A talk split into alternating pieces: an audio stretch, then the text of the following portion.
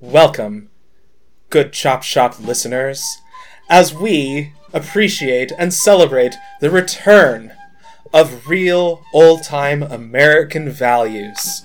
For you see, for the first time since easily the late 1700s, the Third Amendment has become relevant again.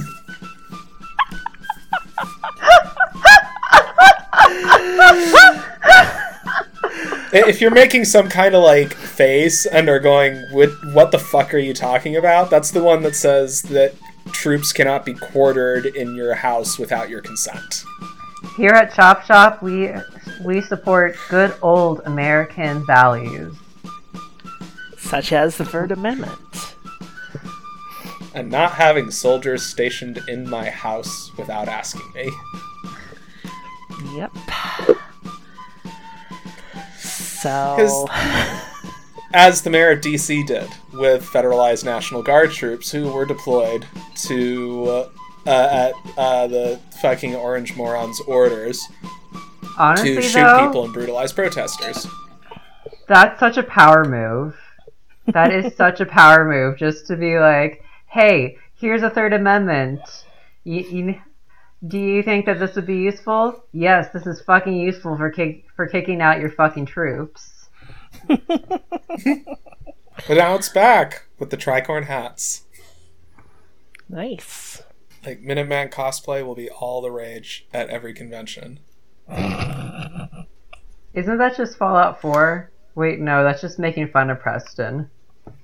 Or both. Look, Oof. a settlement really needs your help right now. We shouldn't dismiss them. Just because the quest keeps firing over and over and over and goddamn over again. Um, that does not mean we should ignore their call for aid. And, and this is how the Minutemen fell. I I think someone actually like built a pillory and put Preston in it, and he was still handing out quests. But yeah. So yeah, going backwards, forwards, who the fuck knows? It's 2020. 2020, bitches.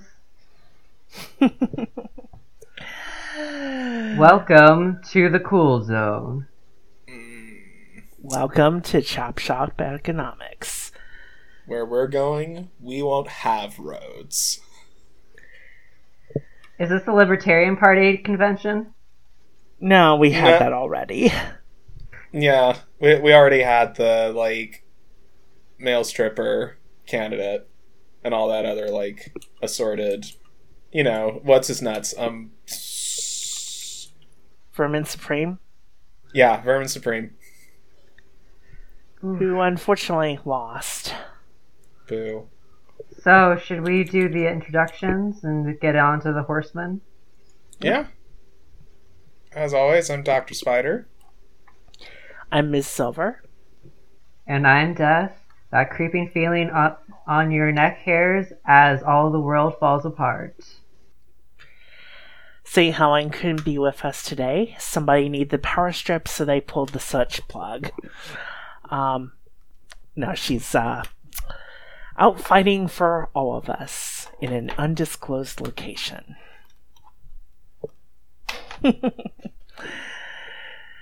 so, where should we start? Well, I hear the gallop of the white horse and the COVID conqueror on its back in the latest GDP numbers from the St. Louis Federal Reserve Branch. Oh dear. Q2. Oh dear lord.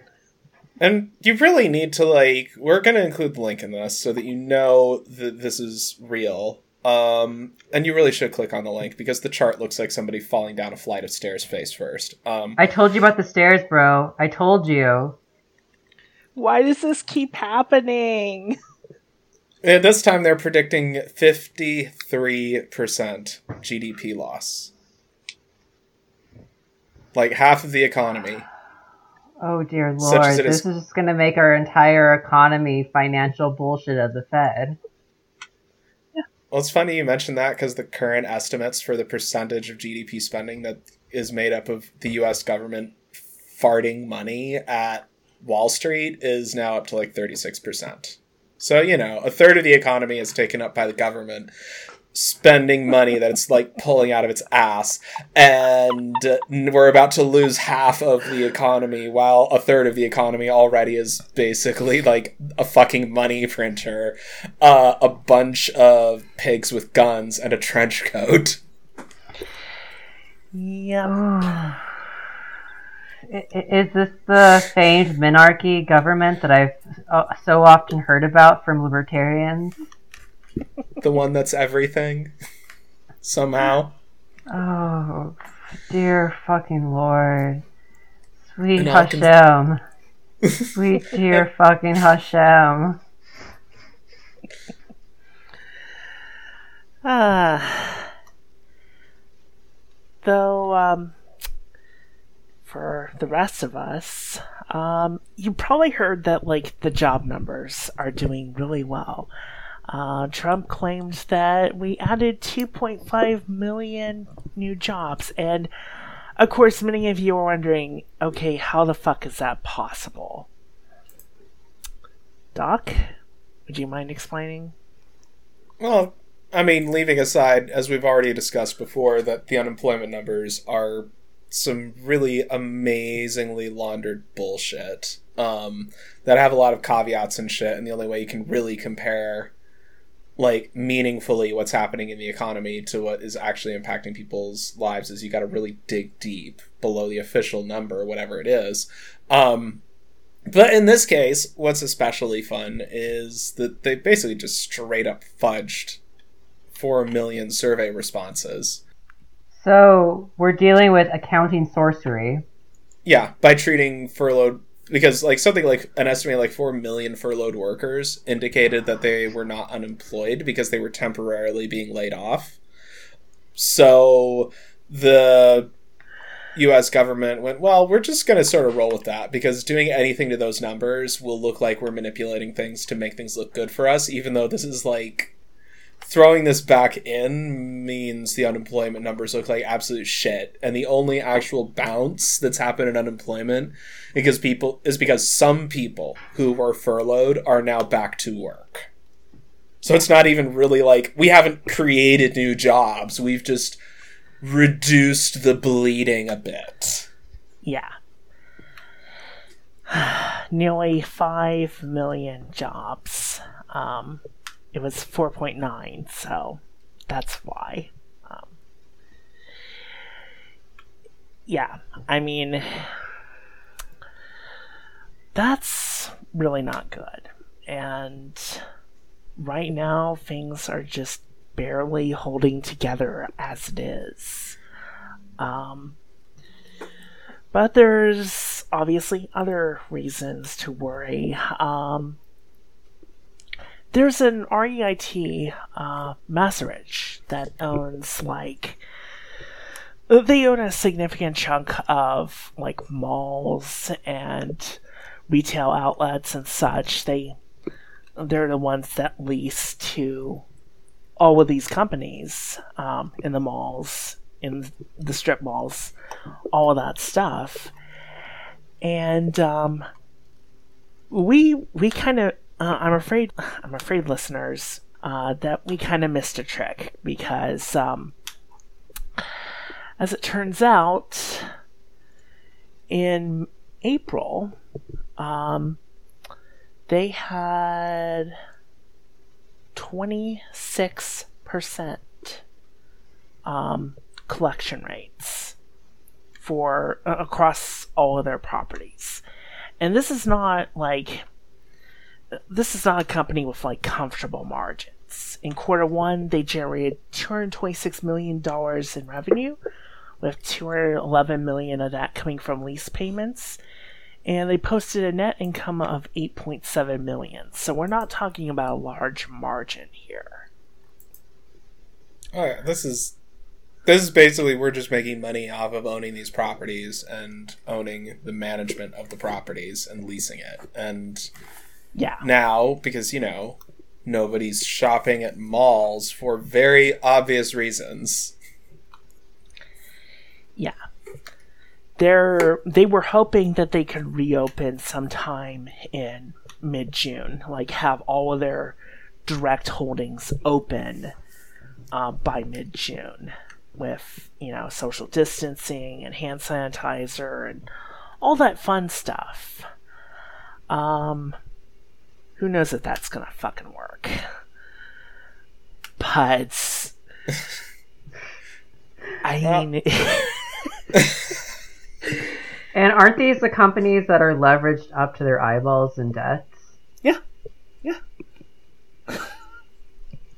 And this is just like Yeah, I, I and guess just this one me- company. There's there's a whole uh, there's dozens of REIT firms just like this that are dealing with much the same issues. They're just Yeah. This is like the this is the canary in the coal mine. I at this and this also like pretty much confirms like where the Bidenbergs are going to be. So they're going to be in these mm-hmm. abandoned malls. Yeah. Like this is going to be If like you wanna- fucking- If you want an exciting opportunity to have your own post apocalyptic fort in these days, well, can I promise you an exciting opportunity to be in a Day of the Dead movie? it is time to have your own very own mall. Uh, as far as we know, COVID doesn't make zombies, so it will be minus zombies for now. I mean, the, you could count the pigs as zombies. we're fucked. well, they're fucked. They're fucked. That this is going to be fucking insane. Like We're gonna have the entire sub like suburban fabric that holds everything together within the suburbs just fall apart because like malls are a big part of the of the economies of these areas. oh yeah. I mean, why else would you go out there? yeah, like the mall boom of the '90s was like con- was basically like one of the things that was seen as critical for that like period of comparative prosperity. That you had like all these like local like governments offering massive tax incentives and shit to malls to get them to build in the 80s and 90s and then they became like a regular source of commercial like property taxes and stuff uh-huh. and like sales taxes and shit. So like this isn't like just gonna be like you get your fucking Day of the Dead thing. It's this is gonna wipe out the finances for a lot of suburban towns. Yeah. If you thought small towns are gonna be hit hard, no, it's not just only small towns. We're gonna be seeing like the suburbs just ripped apart. Yeah, the this but this white horseman rides everywhere. Oh, yeah. The Red Horseman also marches. Oh yeah, ah. and proves what we at Chop Shop would humbly like to add to the social sciences in the form of what we would like to describe as great moron theory, which we'll get into in a minute. So, the escalating trade war. They just they just keep doing it. It's it's also oh I just I don't have words for it. It's that stupid. It's like watching a bunch of drunk frat boys gangbang a light socket.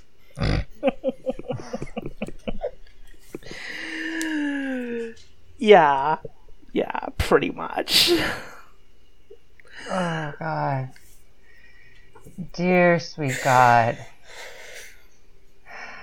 It's like the Trump administration only has two buttons: give money to rich people and escalate the trade war with China. Yep. Oh, Dear Lord. and they don't even know what to do with the China one because on one hand you've got like Trump saying, "Okay, we're going to like bar commercial flights from China now," and didn't refuse to allow American operators to fly there, which would be really goddamn dumb and do all kinds of mess to like air freight, which is already in trouble, as well as passenger flights, which are really in trouble. Um, he's also like then turning around and ineffectually being all like, okay, I'm not going to like actually slap sh- sanctions on the Chinese leadership, even though Congress bipartisanly just went, here you go. Here is the fucking suicide pill. We will totally support you in taking it, and we will take it too. Um, instead, he's like, no, I'm not going to do it. So it's it's kind of like giving this impression of like he's ineffectually slap fighting, while Xi Jinping is like holding it up, him off with one hand and dunking his butterfly knife in like a vial full of like nightshade or something. Ooh. Because meanwhile, like China's doing shit like dumping major agricultural orders of shit like soybeans and other stuff that's going to absolutely wipe out the farm belt, who are already in trouble from this shit to begin with. And yeah, it's just stupid. It's just so fucking stupid. And he and the thing that's so stupid about it is he's doing exactly like the fucking stupid Machiavelli thing of I'm going to hit you hard enough that you can't ignore me, but it's not enough to actually matter. Never cause small harm to your enemies. That that is the strategy within the book, and this is unfortunately, well, the Trump administration is call- causing a small harm to the PRC, and this is going to go very very badly for them. Oh yeah, because like the PRC has way more capacity to hit back. Mm-hmm. Oh yeah, they can easily tank anything we throw at them. This is not our war to win. Yeah. I mean, As a- honestly, I'm a little worried about what they're gonna do with Taiwan. Somehow, Well, first they got like digest Hong Kong. mm, Though Trump's making that easy by being a dumbass. yeah, And of course, there are some very exciting things else happening within the U.S. hemisphere of our power within Germany. Doc, do you want to go over this? So like ju- like Trump like just announced that thousands of US troops are being pulled out of Germany without any proper notification of the German government and there were actually like members of the ruling party coalition who were like um what the fuck this is not okay from like the conservative parties like the right wingers in Germany who sort of look like you know Hillary Clinton if they were in the US but you know um like Germany's political spectrum is way in a different place than the U.S. You, that's important to keep in mind. Um, but like, yeah. So this is the kind of shit that's like, it, it's honestly kind of giving me vibes of like Rome pulling the legions out of Britain and just abandoning the province. Like, not that Germany is like you know Roman Britain that's about to be like eaten by Saxons and Irish pirates or something, but I mean, this if if we're going to continue to see withdrawal of troops from Germany, I mean, this might push the EU in the direction of a federal army. I mean, they've been making noises about it off and on, but this would this would probably get them to do it. Yeah, exactly. Like they they've been making noises uh, about it for a while, but they haven't done anything about it because they've had the assumption that they would be under the umbrella of U.S. hegemony, hegemony protecting them from like Russia in the east. But without that guarantee, with the U.S. starting to pull out of like Germany, and if they can pull out of Germany, who knows where else they're going to pull out of? You know, this is going to have policymakers in the EU up in a tizzy and in a panic. And they also are in a position where they don't have to give a fuck what the UK thinks anymore because the UK has consistently been an impediment to any like centralizing changes in the European Union, including creating a European army. Um, so now they're out of the way and are dependent on a hegemon that is currently falling on its face, which is going to leave like Boris Johnson's UK in a really weird spot. Um, Do you want to mention what we talked about earlier about how, how, how about how they could take the Singapore solution? Oh yeah, yeah, that's basically probably what the Tories are going for is just like Singaporeing the whole island and basically turning it into an appendage of London finance and existing to move other people's money and hide it and has just enough industry to keep the proles from murdering a like nominally democratic but totally authoritarian ruling party that doesn't give a fuck about, you know, things like actual representative democracy and is helped by a rat fucking press that will make shit up about opposition party leaders to discredit them. You know, something that totally hasn't happened in the UK recently. Totally not. No, Hasn't not that like that have- totally hasn't been happening. it, it's not like they have an entire institution known as the Integrity uh, Institute that is an arm of NATO propaganda within the UK. Nope, does not exist. It's not like there aren't multiple university studies, including one from the London School of Economics, confirming that the way the pri- largely privately owned British press handled Jeremy Corbyn was actively detrimental to British democracy. Um, you know, so yeah, that's kind of what's happening, and this kind of really gives us like some good examples of what like we here like to call the great moron theory of history which is a very different thing from the great man theory of history because anyone who knows about that one it's this whole thing of people like alexander the great or winston churchill or whatever like go out and grab the nation and lead it forward and it's really kind of fascist when you think about it. Um and all this other shit about like you know iron will and determination and ability and all that of like a great leader can transform a country and it's like well that's really debatable because a lot of these like so-called great leaders were taking were able to do what they did because of prevailing social trends but as we're seeing happen now, and has happened in other examples in history, we would like to argue that a great moron in the right position could absolutely destroy an empire. Yeah, in practice, the unique thing about the Trump administration has been that it, in practice, has been a right wing accelerationist policy that has absolutely torn apart any sort of thing holding together American hegemony, you know, like, and not just in the rest of the world, but within the U.S. itself. Yeah, it's and it's all shit that is nominally right-wing policy objectives and things that they believe based on their understanding of politics, society, economics and everything else, especially economics. Um which they like bandy about like some kind of fucking sacred text. Um is this is how they justify everything and how they maintain their whole thing is with these policies he's enacting, except actually doing them at full tilt is destroying American power very rapidly. And do we want to move on to the Black Horse, my dear brother? Oh yes. So we're having some fun stuff happening in supply chains in the middle of all this as we're seeing like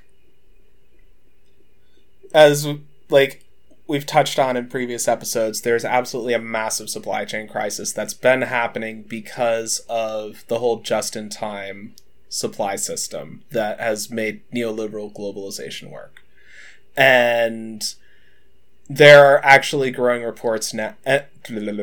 Um, what we're seeing that's happening now, because all these disruptions have just absolutely devastated markets all over the place. They have left retailers and businesses high and dry without equipment and material they need. Like these kind of supply chains are basically why the United States still doesn't have enough protective equipment is because all of that shit has to be shipped in from China, who we're totally not in a trade war with. Um, so businesses are walking away from that logic of just in time, and they are spending money on buying warehouses, and inventory space. Which is like a thing that hasn't really been a significant priority for business in decades. Part of the reason that uh, they moved overseas in the first place is they don't want to pay workers.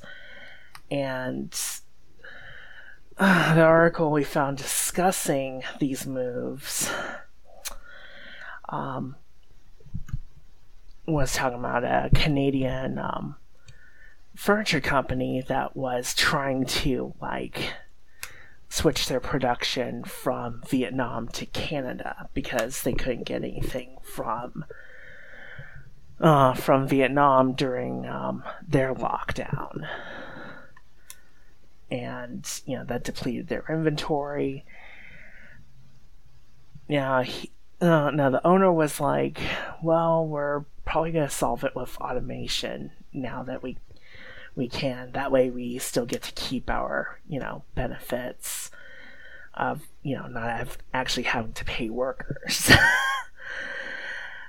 so.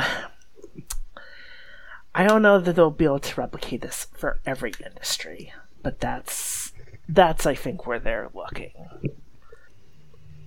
And, and there's also like the added like the cost of actually having inventory and warehouse space takes like it costs money Mm-hmm. and you have to actually buy commercial real estate. So it was a great way like during the 80s and 90s to slim down on those costs, but now it's imposing different costs that were totally fucking obvious to anyone paying attention to supply chain development or anything else going on.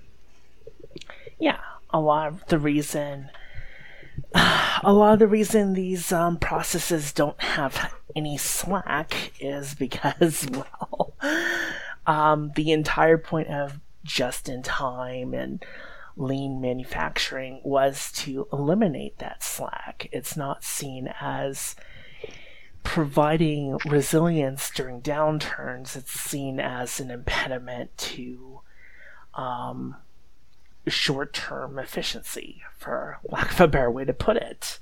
And when you have this big crisis that we're having with right now with COVID 19 uh, ca- causing supply shocks, you know, it completely disrupts the logic of just in time. Yeah. I mean, it's like, There's no redundancy Even- whatsoever. yeah, like even the tiniest disruption um, can absolutely blow out everything, um, you know, downstream of that product. Um, I keep using that fucking Samsung example, but it's still relevant. You know, a minute's of mm, cease production meant they had to write off forty million dollars worth of DRAM and flash, and now the markets for those were going to hell. You know, before all this, before COVID. Oh, yeah. And it's like absolutely because nobody's shipping things, particularly in this just in time logic, air freight has been absolutely decimated. Like Yeah. something like 42 like air freight actual like volume and capacity has since like the this whole crisis began has dropped by 42%. Yeah, like and this is like just like when you're talking about airlines and how the airline industry is now in this position of they have all these planes and crews that are effectively grounded and the longer the crews go without actual like flight time the less poli- like the basically the less polished their skills are and the less like fresh they are in terms of what they need to do to do their jobs and the more likely it is they're going to have to just consign these things to the boneyard. So a substantial chunk of this is going to be permanently lost capacity for an extended period. Yeah, because the uh, the currency rules do apply to cargo. Like the FAA doesn't actually care if you're shipping pax or cargo. It it doesn't matter. You still have to keep your currency in order to maintain your type rating. That's how this stuff works. And Yeah. they're not letting them do that.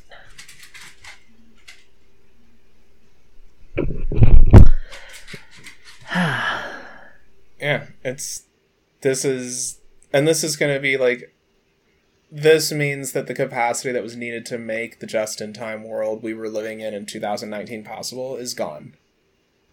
Permanently gone. It is not like if it comes back, it's like it's important to remember that the just-in-time logistics of Amazon one day shipping shit from China um, was the culmination of decades of active work towards reaching that kind of frictionless, streamlined, easy global logistics. Like th- this is, and it's all being lost in not even six months. It's not going to come back for at least another like unless there's a deliberate effort to try to rebuild it and no one's going to want to do that now because it's too much fucking risk it's too it's obviously too fragile Mm-hmm. The the level of capital expenditure for something like that is way too risky and would be way too much money for way too little reward. Yeah, and it's like with the instability with you know the Chinese U.S. relationship, it's like they're not. A lot of companies are considering switching to Taiwan, which obviously imposes its own risks, but you know, at least they're not China, so they're not on Trump's shit list. And that that influences a lot of these um, business thought leaders. So yeah, this is all going to be like we're seeing all of this imploding and all of this coming undone because this whole system was unbelievably fragile to begin with.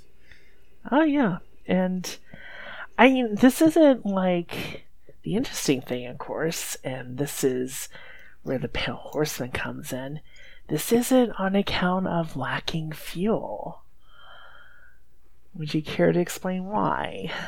Oh, I would love to. So, we are seeing the collapse of the fossil fuel industry right before our eyes. To quote the Common Dreams article, the fossil fuel industry could face 25 a 25 trillion dollar collapse due to clean tech, climate policy, and COVID-19 pandemic.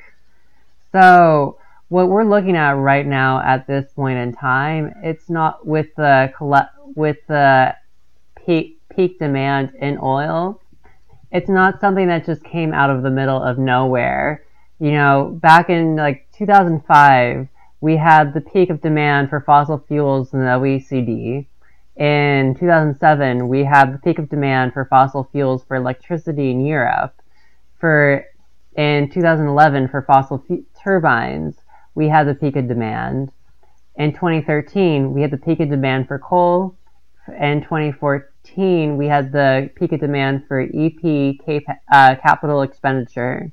And in 2017, we had the peak of demand for internal combustion engine cars. Uh, in 2018, the peak of demand for fossil fuel for electricity, and the cherry on top of this Sunday, on 2019, we have the peak of demand for fossil fuels and oils. But what we're seeing, you know, what we're seeing is the decline in oil is reaching the entire system. Uh, this has been coming for years and years and years. And we've had the renewable demand that's increasing because of low operation cost, low operating costs and preferential access to many power systems.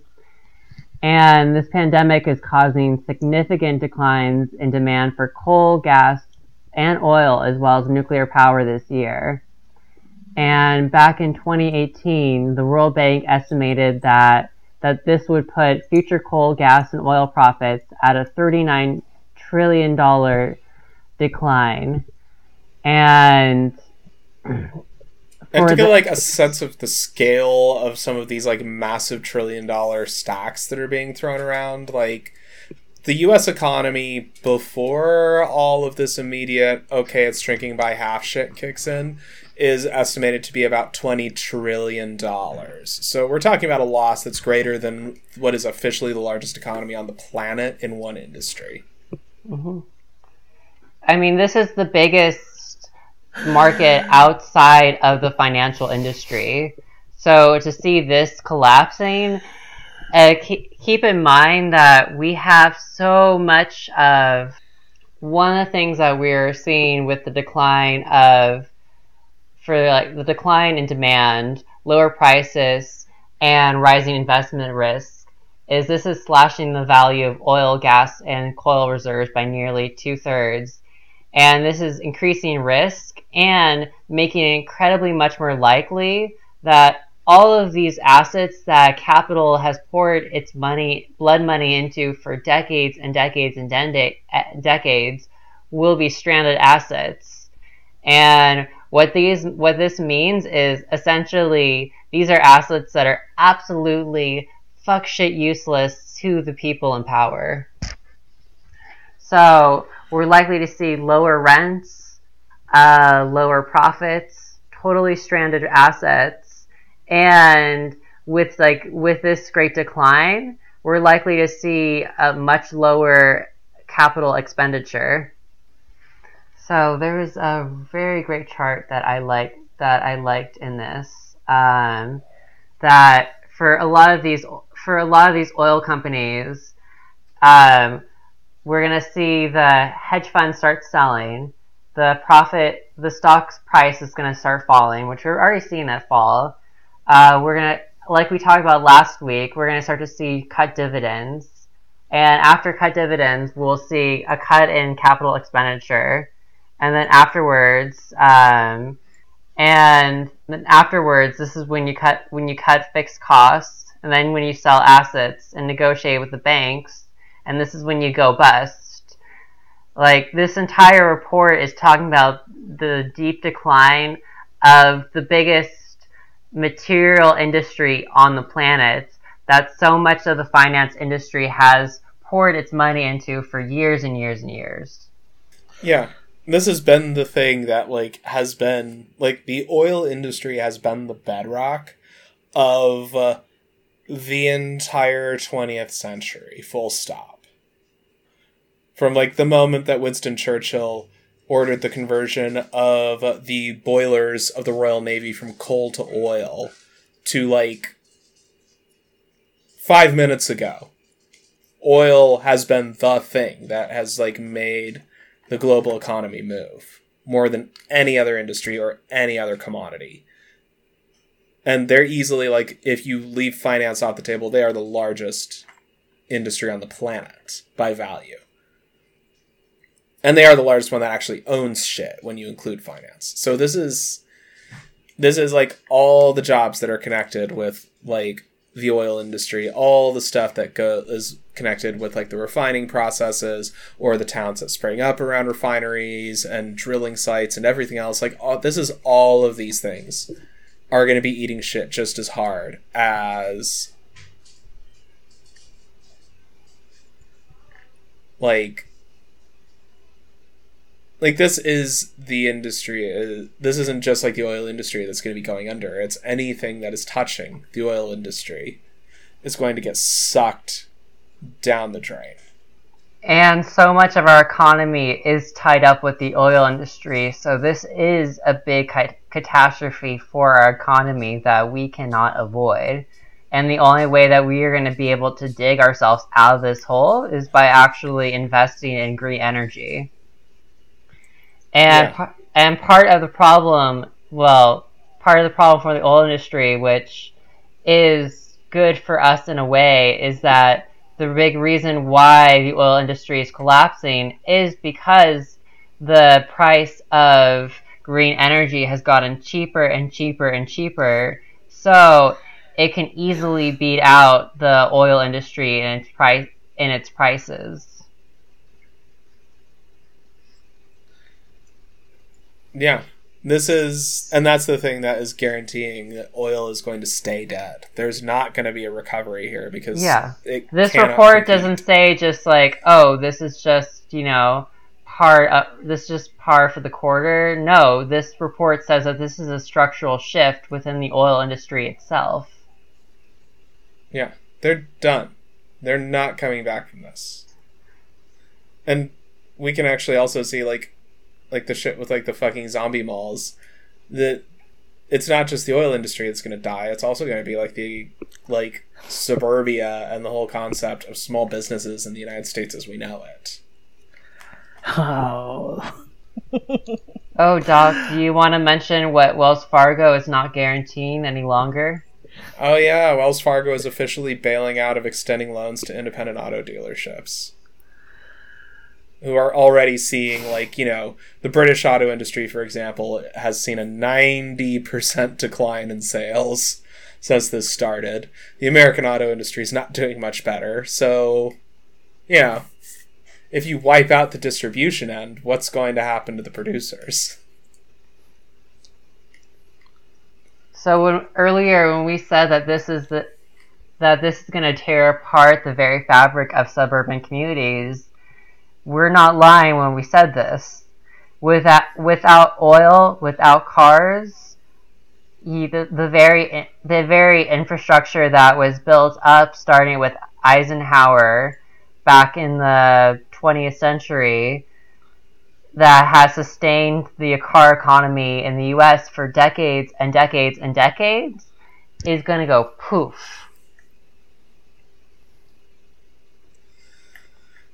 Yeah, this is eh, this is all going to be done. It's all going to get wiped out. And it's not just the car industries, it's also like a lot of small businesses are absolutely fucked. Like we've there's been reports pretty consistently since the first bailout was signed of how like these massive chains have been sucking up a lot of the small business administration's lending, which is like a fucking like only 500 billion dollars compared to like, you know, the 9 trillion some odd dollars that Wall Street has like shot into space with their like Wall Street space cannon that I want because it was my fucking idea. You bastards. Sorry, you got Tesla. Damn it. Should have copyrighted that thing. Yeah. These guys are done. This money's not getting sucked up. These the, and these are a lot a lot of these small businesses are in like hospitality or small scale retail. This isn't like some of them are involved in productive enterprises, but a lot of them are in these sectors that are reporting things like 50% unemployment rates and absolute just total fucking salt the earth, nuke the divide type shit. And hell follows.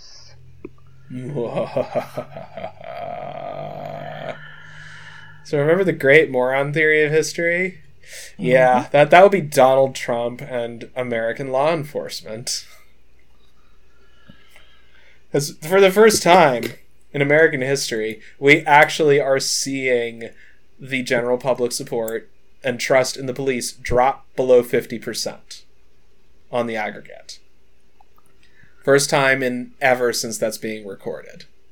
Like in the past like 2 weeks, the police have destroyed so much goodwill that like like nothing better says this than like there was like this one poll that was done by Morning Consult which found that 54% of all the people surveyed approved of burning the third precinct in Minneapolis, which officially makes burning down a police precinct more popular than Donald Trump and Joe Biden.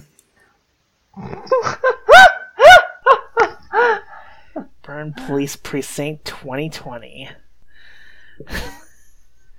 They're not a sexual predator. This fire that you can believe in. No, indeed. That's a really clear platform. Burn down every fucking pig pen in the, the entire nation. There's like there's too much police brutality. Burn down a police precinct. The homeless aren't being housed. Burn down a police precinct. Wall Street got bailed out. Burn down a police precinct. It's really easy.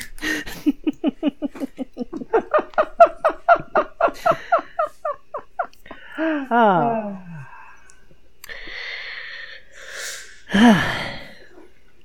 And and on top of that, the uh, Minneapolis, like a group of Minneapolis city council members have announced to the Minneapolis press, and we're like including this link in the description in the description that they have a veto-proof majority to abolish the Minneapolis PD. Not like defund or reform, but straight up, we're just gonna scrap this mess and start over. Damn. Have they said what they're going to be replacing it with? It's like a combination of like community outreach and actually funding social workers and, you know, things that don't involve shooting people. Mm-hmm. Actually helping people out? What a concept. Yeah, not throwing people in prison for like a small amount of drugs and being black. Like, who would have thought? And it turns out all you needed to do this is to burn down a fucking police station. Yeah. Yeah. Chop uh, Chop Shop Economics Legal just would like to let us let everyone know that this is not officially an endorsement of the very cool crime of arson. We only support burning down cop stations in Minecraft. Yeah. On the ballot. Parody rede- uh, redacted in a video game. So yeah, and yeah, and we're see, and this is happening. Like, there's other like port. Supposedly, the Portland City Council is considering the same thing, of just getting rid of the Portland Police Bureau outright. Um, the LAPD is getting cut by like 150 million dollars, which granted they have like a three billion dollar budget. Um, I mean, there are countries with a, a smaller military budget than either the LAPD or the NYPD. I think like North Korea's budget is actually less than the LAPD's. But speaking of, apparently the commissioner, as of breaking news on June 7th, has either resigned or been fired. Oh, this is. We love to see it, folks. we love to see The it. chef's kiss. Perfection. It's just destroying the empire at home. Like nobody's business. And of course, there's one other thing that it's not dead yet, but um, we're going to be keeping an eye on it going forward. The dollar, the U.S. Oh. dollar. We should talk Oh, about yeah. that. Oh, So, yeah. Goldman Sachs just shorted the dollar. Yeah, Yeah. And, you know, this is the same Goldman that Warren Buffett just ghosted on. Mm-hmm. So, this is probably a move that's a combination of desperation and craven opportunism. But, like, the business press spin is just fucking amazing. yeah. I mean, they seem to have taken the angle that like this is this is a technical trade, and it all it all just like comes down to timing, and it's not indicative of any larger weakness. But shorting the dollar, it used to be a sucker's bet. Normally, you'd be laughed out of the room for even considering it. Yeah. Th- this would be like shorting the housing market in 2006. You joke, but people did that. And made absurd amounts of money off of it. I could use some of that money. Seriously. Oh dear God, please.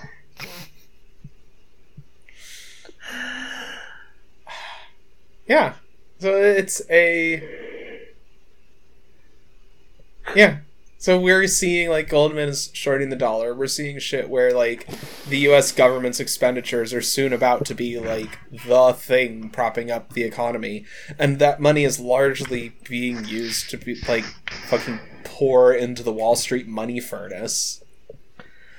Yeah. like someone like the moment that the dollar is going to collapse is going to be when you finally see like a group of analysts from like the IMF come out of some like fucking bunker and they're going to be looking like absolutely disheveled and wild-eyed and like one of them is just going to be like staring off into space over like the camera person's head when they say well it appears that like the dollar is no longer a solid foundation for global finance. And then when like the reporters are like well can we see your analysis? And they let them in. They walk in. They find a room that's just like covered in eldritch sigils scrawled in their blood. And they find like bits of fingernail and shit all over the place. Because apparent and, and then when they ask and then they start to wonder why none of the analysts were shaking people's hands and were keeping them clap behind their backs. Um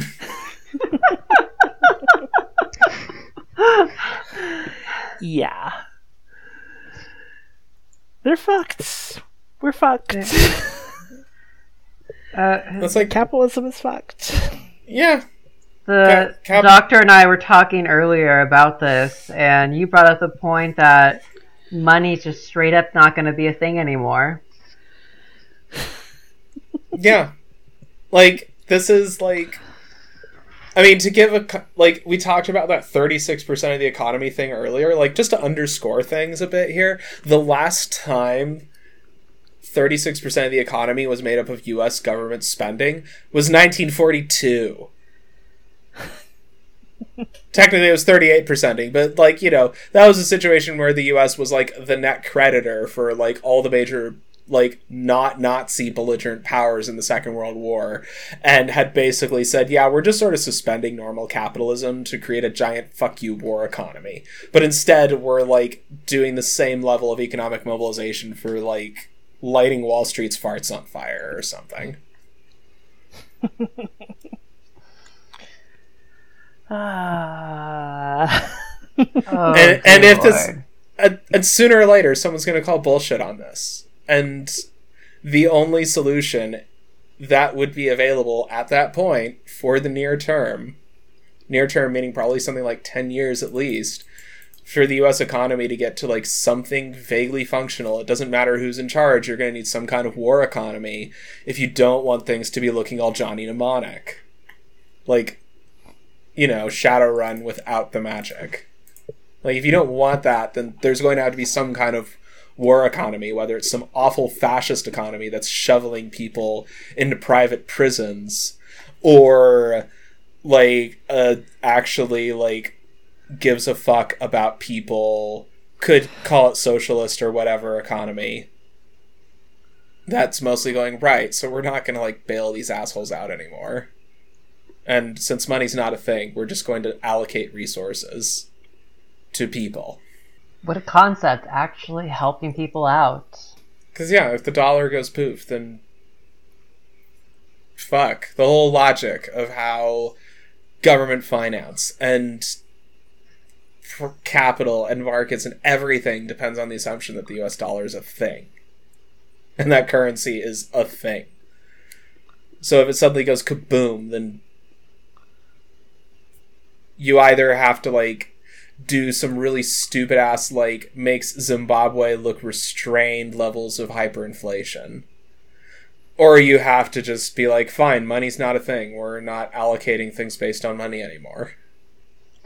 And if they don't decide to go for a command commo- commodity out sort of out of some sort of fetish to the free market fairy, then we're in for a free fall collapse. We're looking at mass starvation. We are looking at the literal doomsday economic scenario. If they decide to fuck you over, li- you should, you know, boot up your Minecraft game and you should start a revolution. I mean, we've shown that the police can bleed in Minecraft. And we're now watching as this whole like even the New York Times can read the writing on the wall. Even they're starting to stop. They've skipped the D word, depression, and they've gone straight to the C word of collapse. so, you know, the Gray Lady can see it. It must be true.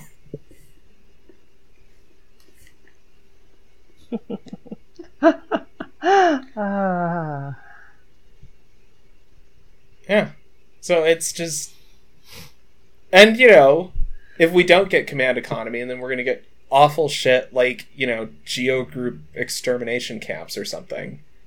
Which, speaking of which, we actually have Geo Group extermination camps that are literally gassing prisoners right as we speak, every 15 to 20 minutes. Using HDQ Neutral. Yeah, we should have talked about that more, but I guess we can talk about it now. They're spraying people like every 15 minutes with a disinfecting chemical that isn't normally all that dangerous, but it's designed for cleaning facilities while nobody's in them. And, in, and inmates are reporting uh, severe symptoms such as bloody noses, rashes, respiratory failure, and nausea.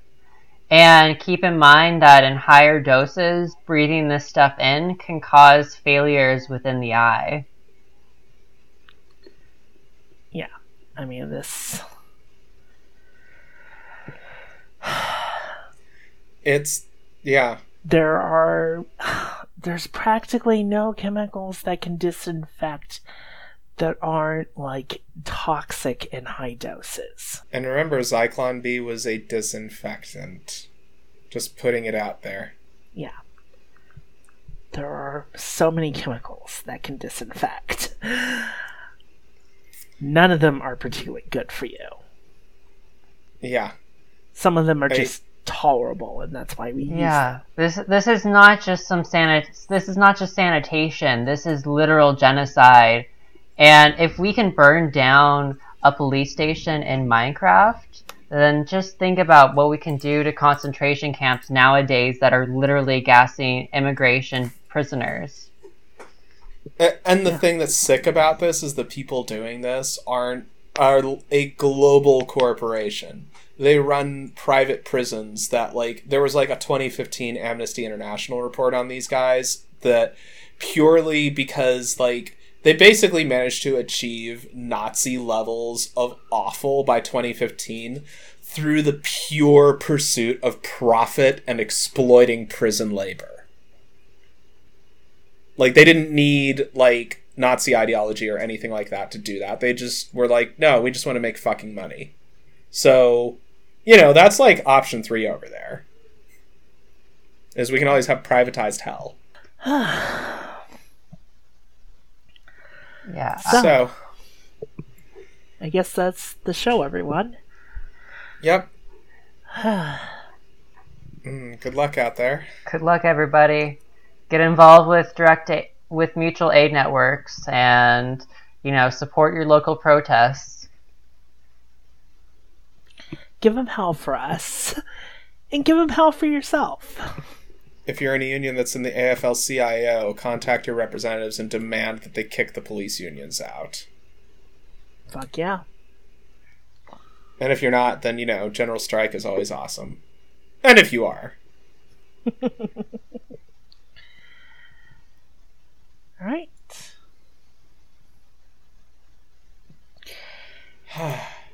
well, this is Chop Shop Economics, reading this shit so you don't have to. Bye, everyone.